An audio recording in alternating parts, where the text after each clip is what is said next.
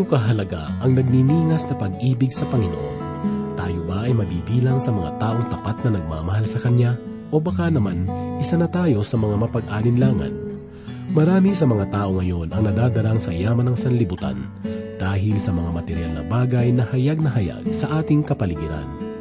Nakalulungkot isipin na maging ang mga kasamahan natin sa pananampalataya ay nakikiayon na sa makamundong kalayawan. Sinasabi sa Aklat ng Roma, Kabanatang 12, Talatang 2 ang ganito, Huwag makiayon sa sanlibutan ito, kundi kayo ay mag-iba sa pamagitan ng pagbabago ng inyong kaisipan, upang mapatunayan nawa ninyo kung ano yaong mabuti at katanggap-tanggap at sakdal na kalooban ng Diyos. Ang buhay ay huwag nawang iayon sa agos ng sanlibutan ito, kundi tayo ay mag-iba sa ating pag-iisip upang ang kalooban ng Diyos ay ating makamit. Muli po nating pagningasin ang pag-ibig ni Kristo sa ating mga puso sa pamagitan ng mensahe na matatagpuan sa Aklat ng Isaya, Kabanata 53, talatang 5 hanggang Kabanata 54, talata 17. Ito ay hatid sa atin ni Pastor Rufino de la Peret. Dito lamang po sa ating programang Ang Paglalakbay. Di ko kailangan ang katanyagan naman sa piling ko'y mawawalay.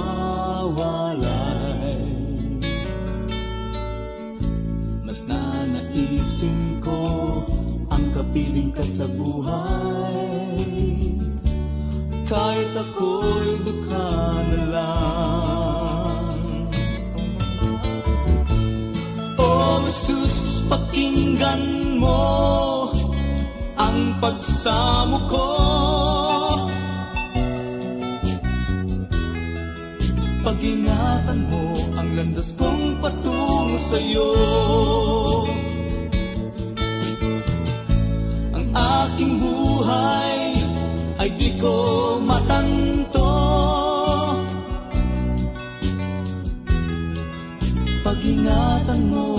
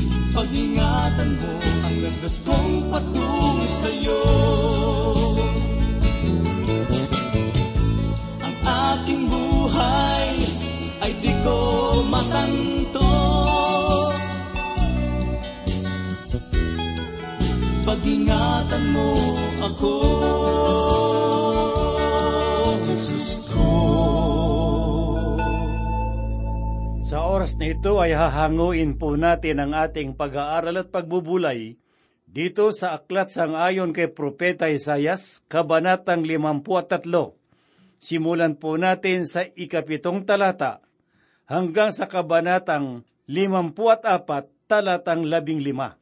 Muli pong sumasa inyo ang inyong kaibigan at pastor sa Himpapawid, Rufino de la Peret.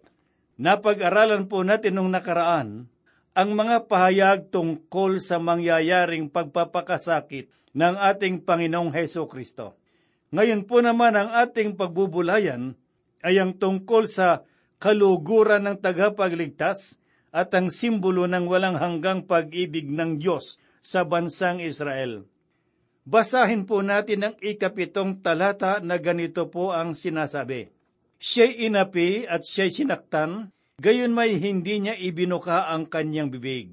Gaya ng kordero na dinadala sa katayan, at gaya ng tupan na sa harapan ng mga manggugupit, sa kanya ay pipi, kaya hindi niya ibinuka ang kanyang bibig. Sa pagkakataong ito, ay balikan po natin ang pahayag ni Propeta Isayas sa ikatlong talata, sapagkat ito ay may kaugnayan sa ikapitong talata. Sinabi ni Isayas, Siya'y hinamak at itinakwil ng mga tao, isang taong nagdurusa at sanay sa kalungkutan. At gaya ng isa na pinagkublihan ng mukha ng mga tao, siya'y hinamak at hindi natin siya pinahalagahan. Sa mga talatang ito ay inilarawan ang Panginoon Kristo na isang taong nagdurusa at sanay sa kalungkutan. Ipinahayag ni Propeta Isayas ang mangyayaring pagpapakasakit at paghihinagpis ng Panginoong Diyos. Ang iba pang pangyayari ay inulit sa ibang bahagi ng banal na kasulatan na naglalarawan ng pagtangis ng Panginoon. Subalit, nais kong baguhin ang ganitong pagkakakilala sa Kanya. Sa ikaapat na talata nitong ikalimampu at tatlong kabanata, dito sa Klet ni Isayas, sinasabi ang ganito, Tunay na kanyang pinasan ang ating mga karamdaman at dinala ang ating mga kalungkutan. Pansinin po natin ang sinasabi sa talata na ang kanyang pinasan ay ang ating mga karamdaman at kalungkutan. Ipinapakita po na walang karamdaman at kalungkutan si Kristo sa kanyang sarili. Malwalhati ang kanyang pagmimisyon dito sa ibabaw ng lupa. Pakinggan po natin ngayon ang sinabi ni Apostol Pablo sa kalabindalawang kabanata dito sa Aklat ng Hebreo, ikalawang talata. Pagmasdan natin si Jesus na siyang nagtatag at nagpasakdal ng ating pananampalataya na dahil sa kagalakang inilagay sa kanyang harapan ay tiniis niya ang cross, hindi inalintana ang kahihiyan at siya'y umupo sa kanan ng trono ng Diyos. Maging sa cross ay buong galak niyang tinanggap ang pasakit dapat sana ay sa atin. Ginawa niyang altarang cross, inihandog niyang kusa ang kanyang buhay bilang kabayaran ng ating mga kasalanan. Tinanggap niya ng buong puso ang kanyang kamatayan sa cross. Basahin po natin ang ikapitong talata na ganito po ang tinutukoy. At gaya ng tupa na sa harapan ng mga manggugupit, sa kanya ay pipi, kaya't hindi niya binuka ang kanyang bibig. Marahil ang maitatanong ninyo sa akin, Pastor, ano ang kahulugan niyan sa akin? Hindi ako naniniwala riyan. Hindi ko naman ninanais na magsakripisyo para sa akin ang Diyos at hindi ko iyon hiniling sa Kanya. Mga kaibigan at mga kapatid, maaring tama ang inyong dahilan na hindi naman ninyo hiniling sa Panginoon. Marahil ay sasang-ayon kayo sa akin kung sasabihin ko na ang sangkatauhan ay nabubuhay sa sanglibutan na nasa alanganing katayuan. Ang kaalaman ng tao ay nabigo na sagutin at bigyan ng katugunan ang mga katanungan sa buhay.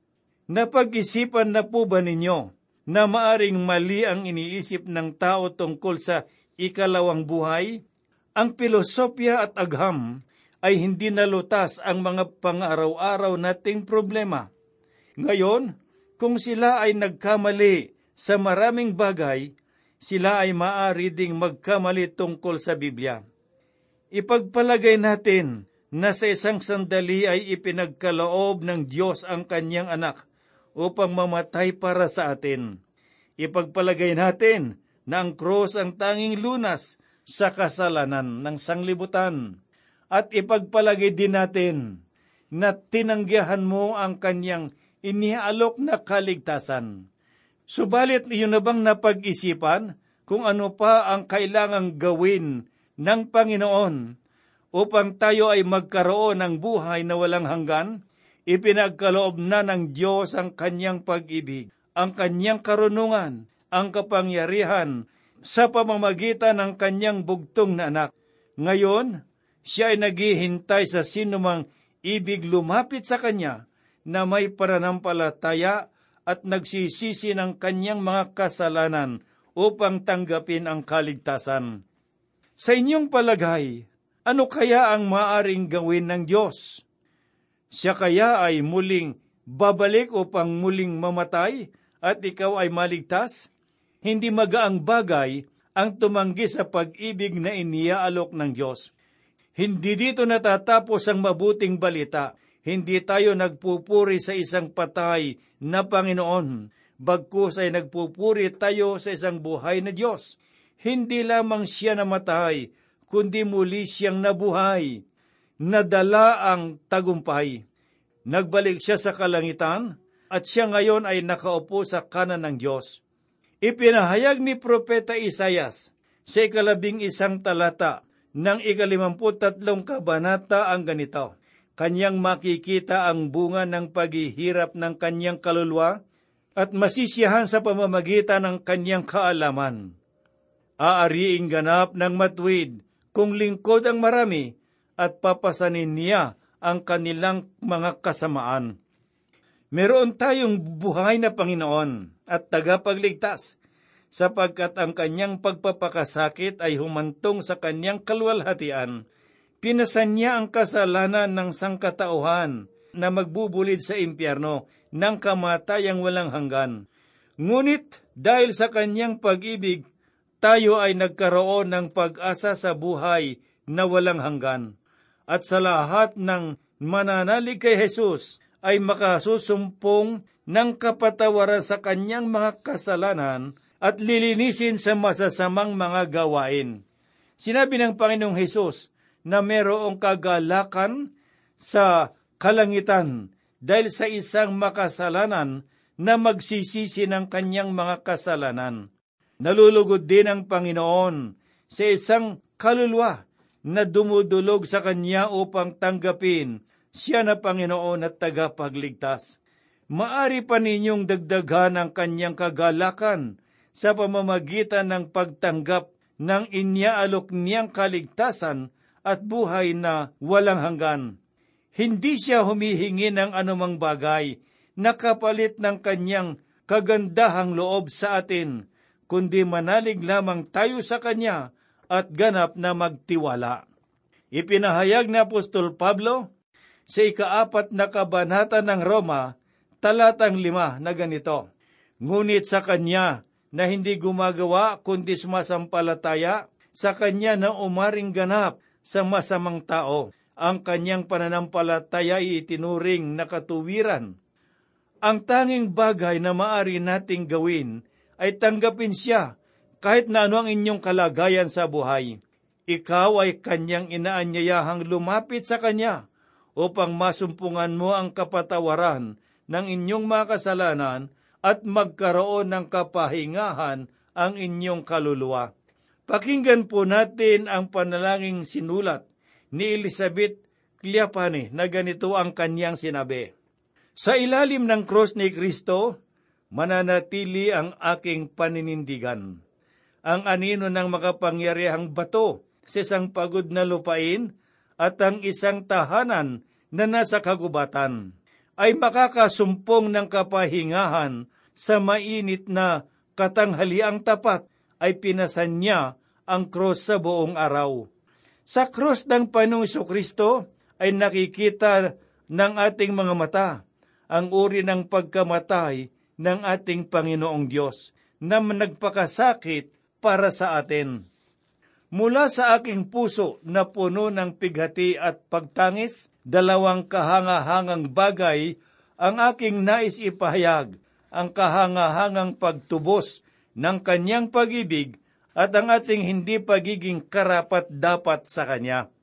Ito ay magandang panalangin para sa isang makasalanan.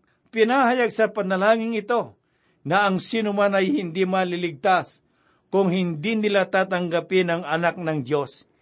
Ipinapakita rin sa atin na ang kasamaan ng tinutukoy sa Biblia ay nasa atin at wala tayong kakayanan na iligtas ang ating sarili. Ang lahat ng sumasalungat sa pagliligtas ng Diyos ay makasalanan at lahat ay mga naliligaw. Ang mga tumalikod sa Diyos ay nagkanya-kanyang pagpili ng landas na kanilang dadaanan. Ngayon ay lumipat naman po tayo ng ating pagbubuli at pag-aaral sa ikalimampu at apat na kabanata dito sa klat ni Propeta Isayas. Ang kabanatang ito ay itinuturing na isang awit na ang minsahi ay kaligtasan at ang mga darating na kalwalhatian ng Israel. Ang manunubos ay darating sa Sayon sa takdang panahon at siya ay kanilang pagmamasdan. Basahin po natin ang unang talata dito sa ikalimampu at apat na kabanata sa aklat ni Isayas na ganito po ang sinasabi. Umawit ka o baog, ikaw na hindi nanganak, ikaw ay biglang umawit at sumigaw ng malakas. Ikaw na hindi nakaranas ng hirap sa panganak, sapagkat ang mga anak ng babaeng iniwan ay magiging higit na marami kaysa mga awit ng may asawa, sabi ng Panginoon. Makikita po natin sa pagkakataong ito na tuwira ng pagsasabi ng Diyos sa mga Israelita na sila ay umawit. Ang pagliligtas ay may hatid na awit para sa sanlibutan. Ang sanglibutan ay umaawit ng may hindi naintindihang mga titik. Subalit ang mga titik sa awit ng mga tinubos ay may mensahe ng pagliligtas. Ang mga naligtas na ay may awit ng kagalakan. Sila ay aawit ng pagliligtas dito sa sanglibutan at sa kalangitan. Pakinggan po natin ang ipinahayag ni Apostol Juan sa ikalimang kabanata ng Apokalipsis, talatang siyam at sampo.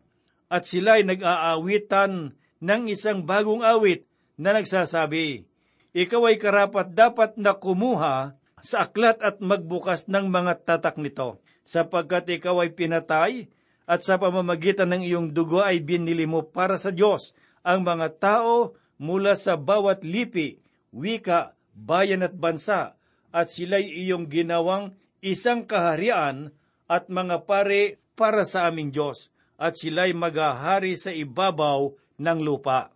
Napakagandang paglalarawan ang ating nakita sa talatang ito. Kung inyong mapapansin, ang binanggit dito ay ang sanglibutan. Ngunit sa ikalimampu at apat na kabanata ng Isayas ay tinutukoy naman ang bansang Israel. Ang simbahan ay liwanag ng isang malinis na berhen at ang Israel naman ay inilalarawan na asawang muli ang ipinagkasundo. Ang Israel noon ay inilarawan na isang baog na asawa, kaya't sinasabi sa talatang ito, Umawit ka o baog, ikaw na hindi nanganak.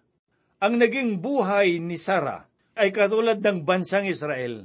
Siya ay baog, isang matandang babae ang nasa walumpung gulang at walang anak.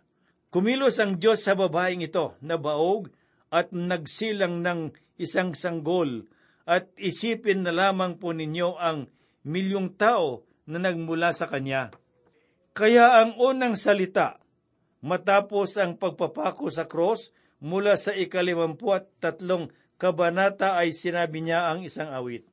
Panawagan ito sa Israel upang sila ay umawit, ngunit ang mga Hudyo ay hindi umaawit ngayon sa kanilang lupain. Noong mga nakaraang panahon, ng Israel ay naging baog na asawa, subalit darating ang panahon na ang kanyang paghihirap ay magkakaroon na ng kalutasan. Tunghayan po naman natin ang ikalawang talata na sinabi ni Isayas. Palawakin mo ang lugar ng iyong tolda at iladlad mo ang mga tabing ng iyong mga tahanan. Huwag kang umurong, habaan mo ang iyong mga lubid at patitibayan mo ang iyong mga tulos. Kahit kailan ang bayang Israel ay hindi natirahan ang buong lupain Basahin po natin ang ipinahayag ni Propeta Isayas tungkol sa kanilang lupain sa unang kabanata ng Josue, talatang apat. Mula sa ilang at sa Libanon na ito, hanggang sa malaking ilog ng Euphrates, sa buong lupain ng mga Hudyo, hanggang sa malaking dagat sa dakong nilulubugan ng araw, ay magiging iyong nasasakupan. Ang lupaing ibinigay sa kanilang Diyos ay nasa mahigit kumulang tatlong daang libong milyang kodrado. Kahit dumarami ang kanilang bilang ng panahong iyon sa pangunguna ni David at Haring Solomon, ay tatlumpung libong milya kwadrado lamang ang kanilang natirhan. Ngayon ay sinabi sa kanila ng Diyos na pahabain nila ang kanilang mga lubid at patibayin ang kanilang mga tulos at sila ay magiging ligtas sa lupaing iyon. Hindi na nila kailangang matakot sa mga Arabo. Sa panahong iyon, sa panahon ng milenyo, ay titirhan ng Israel ang kabuuan ng kanilang lupain hanggang sa mga hangganan nito. Ipinahayag ni Propeta Isaiah sa ikatlong talata dito sa kabanatang limampu at apat ang ganito. Sapagkat ikaw ay nakakalat ng malayo sa kanan at sa kaliwa at taanihin ng iyong bibig ang mga bansa at patirahin ang mga bayang giba. Halos nasakop ng mga hintil ang malaking bahagi ng lupang pangako ngayon, ngunit sila ay kailangang bumalik sa hangganan ng kanilang mga lupain. Ang problema sa daigdig ngayon ay hindi lamang ang pagpasok ng tao sa bakuran ng may bakuran, kundi pati na rin ang lahat ng mga bansa ay nagnanais na palawakin ang kanilang mga nasasakupan at ito ay nagdulot ng malaking problema. Ang mga tao ay patuloy sa paghahangad ng kayamanan at ito ang nagiging sanhi ng mga kaguluhan at hindi pagkakaunawaan dito sa sanlibutan. Pakinggan naman po natin ang ipinahayag ni Propeta Isayas sa ikalimang talata ng kabanatang 54 na ganito ang kanyang sinabi, Sapagkat ang lumalang sa inyo ay iyong asawa, Panginoon ng mga hukbo, ay kanyang pangalan. Ipinapahayag sa atin ng talatang ito na sila ay aariin ng Diyos na tulad ng kanyang mga tinubos sa araw na iyon. Sa kaanim na talata naman ay ito po ang pahayag ni Propeta Isayas sapagkat tinawag ng Panginoon gaya ng asawang kinalimutan at nagdadalamhati ang Espiritu, parang asawa ng kabataan noong siya ay itakwil, sabi ng Panginoong Diyos. Ang Israel ngayon ay tulad ng asawang hiniwalayan ng asawa dahil sa pangangalo niya o pakikiapid. Iyon ang uri ng pananalita na ginamit upang ilarawan ang kalagayan ng Israel sapagkat sila ay sumasamba sa mga Diyos-Diyosan. Ganito naman po ang sinabi ni Propeta Isaiah sa ikapitong talata. Sa ilang sandali ay kinalimutan kita, ngunit titipunin kita sa pamamagitan ng malaking pagkakabahagi. Sa araw na iyon, hindi lamang Israel kundi tayong lahat ay magbabalik tanaw sa mga bagay na inaakala nating napakahirap dito sa sanlibutan.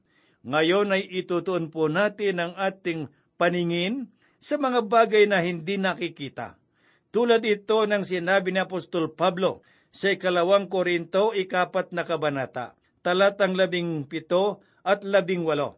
Sapagkat inihanda tayo nitong magaan at panandali ang kapighatian para sa walang hanggan at di masukat na kalwalhatian, sapagkat hindi kami tumitingin sa mga bagay na nakikita, sapagkat ang mga bagay na nakikita ay may katapusan, subalit ang mga bagay na hindi nakikita ay walang hanggan. Alamin naman po natin ngayon ang ipinahayag ni Propeta Isayas sa ikalabing pitong talata na ganito po ang sinabi. Ito ang huling talata na ating pagbubulayan ngayon. Sinabi ni Isayas, Walang sandata na ginawa laban sa iyo ang magtatagumpay at bawat dila na babangon laban sa iyo sa kahatulan ay iyong hahatulan. Ito ang mana ng mga lingkod ng Panginoon at ang pagiging matwid nila ay mula sa akin, sabi ng Panginoon. Ipinapakita sa atin ni Sayas na wala pang naging kaaway ang bayang pinili ng Diyos na nagtagumpay laban sa kanila. Ang mga saksi sa katotohanan ito ay sina Paraon, Haman, Herodes at si Hitler na nagpapatay ng humigit kumulang limang milyong Hudyo. Mga kaibigan, ang talatang ito ay isang pangako mula sa Diyos. Nawa ay natuto tayo ng mahalagang bagay sa ating pag-aaral ngayon. Sana ay naunawaan po natin ang mensahe ng muling pagbabalik ng Panginoong Heso Kristo dito sa sanglibutan. Ito ay nangangahulugan na siya ang tangi nating pag-asa. Kaibigang nakikinig, ang tanging bagay na maari nating gawin ay tanggapin ang Panginoong Heso Kristo na ating Diyos, Panginoon at tagapagligtas. Sapagkat darating ang panahon na tayo ay aawit ng may kagalakan sapagkat iyon ang pangako ng Panginoong Diyos.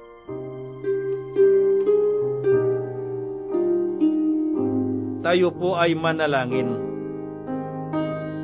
Maibigin at mapagpalang Diyos, salamat po Panginoon, mga salita mo na aming napagbulayan sa oras na ito, ay loobin mo na nagbigay sa amin ng panibagong pananaw tungkol sa mga ipinahayag sa muling pagparito ng aming Panginoong Diyos. Salamat po Ama sa patuloy mong gabay. At sa oras na ito'y dinadalangin po namin ang mga kaibigan, mga kapatid na nakikinig ng iyong mga salita sa oras na ito. Ay hindi namin sila nakikita, marahil hindi namin sila nakikilala, subalit kilala mo sila at nakikita mo't nalalaman ang kanilang mga kalagay at pangangailangan. Sa iyong pangalan, Panginoong Diyos, aking idinadalangin, natugunan mo po ang kanilang mga pangangailangan sa oras na ito, upang sa gayon, magkaroon sila ng kapayapaan at kagalakan sa kanilang buhay. Panginoong Diyos, tugunan mo po ang kanilang mga pangangailangang pisikal at material, maring yan ay sa pinansyal. Magkaroon sila, Panginoong Diyos, ng kapayapaan. Kami po'y umaasa at nananalig, nagagawin mo po ang lahat ng ito, hinihiling po namin sa banal mong pangalan. Amen. Anong gagawin? Anong gagawin mo kung maglaho na?